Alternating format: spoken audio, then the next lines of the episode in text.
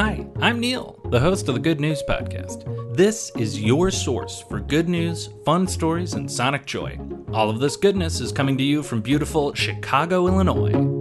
On the Good News Podcast, we have previously highlighted brainy young individuals for sure. It is most definitely good news when a young person just absolutely rocks the educational world. We've covered a nine year old college graduate previously, but today's episode is about Alena Analeigh Wicker. Who has become one of the, or maybe the youngest person to be accepted into medical school at 13 years of age. I'm not sure about what record is broken here. It's kind of different depending on what article you read. So, no matter what, she graduated high school at 12 and is now at two different universities Arizona State University and Oakwood University, finishing two different undergraduate degrees. She applied for early admission at Burroughs Wellcome Scholars Early Assurance Program and will be going to Birmingham's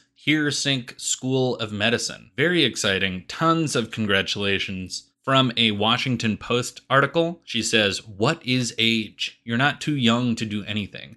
I feel like I have proven to myself that I can do anything that I put my heart and mind to. And I just have extremely good time management skills and I'm very disciplined. I think it might be a little bit more than just great time management and discipline.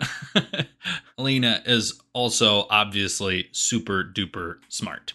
Alena also works on a project called Brown STEM Girl, which aims to get more black girls into STEM careers. I think it would be absolutely delightful to head into a doctor's office and find a teenager there. That would be extremely funny, and I would definitely be able to tell my doctor all the dumb stuff I was doing instead of getting my medical license at their age.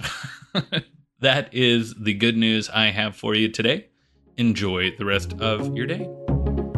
Thanks for listening. If you've got good news or an idea for the show, amazing. Send an email to hello at thegoodnewspodcast.fm. While you're at it, follow us on Twitter at the Good News Pod. If you love the show, think about supporting our Patreon or reviewing us wherever you're getting this podcast from. Both are great. The music you hear on the show is from Poddington Bear. Have a great day.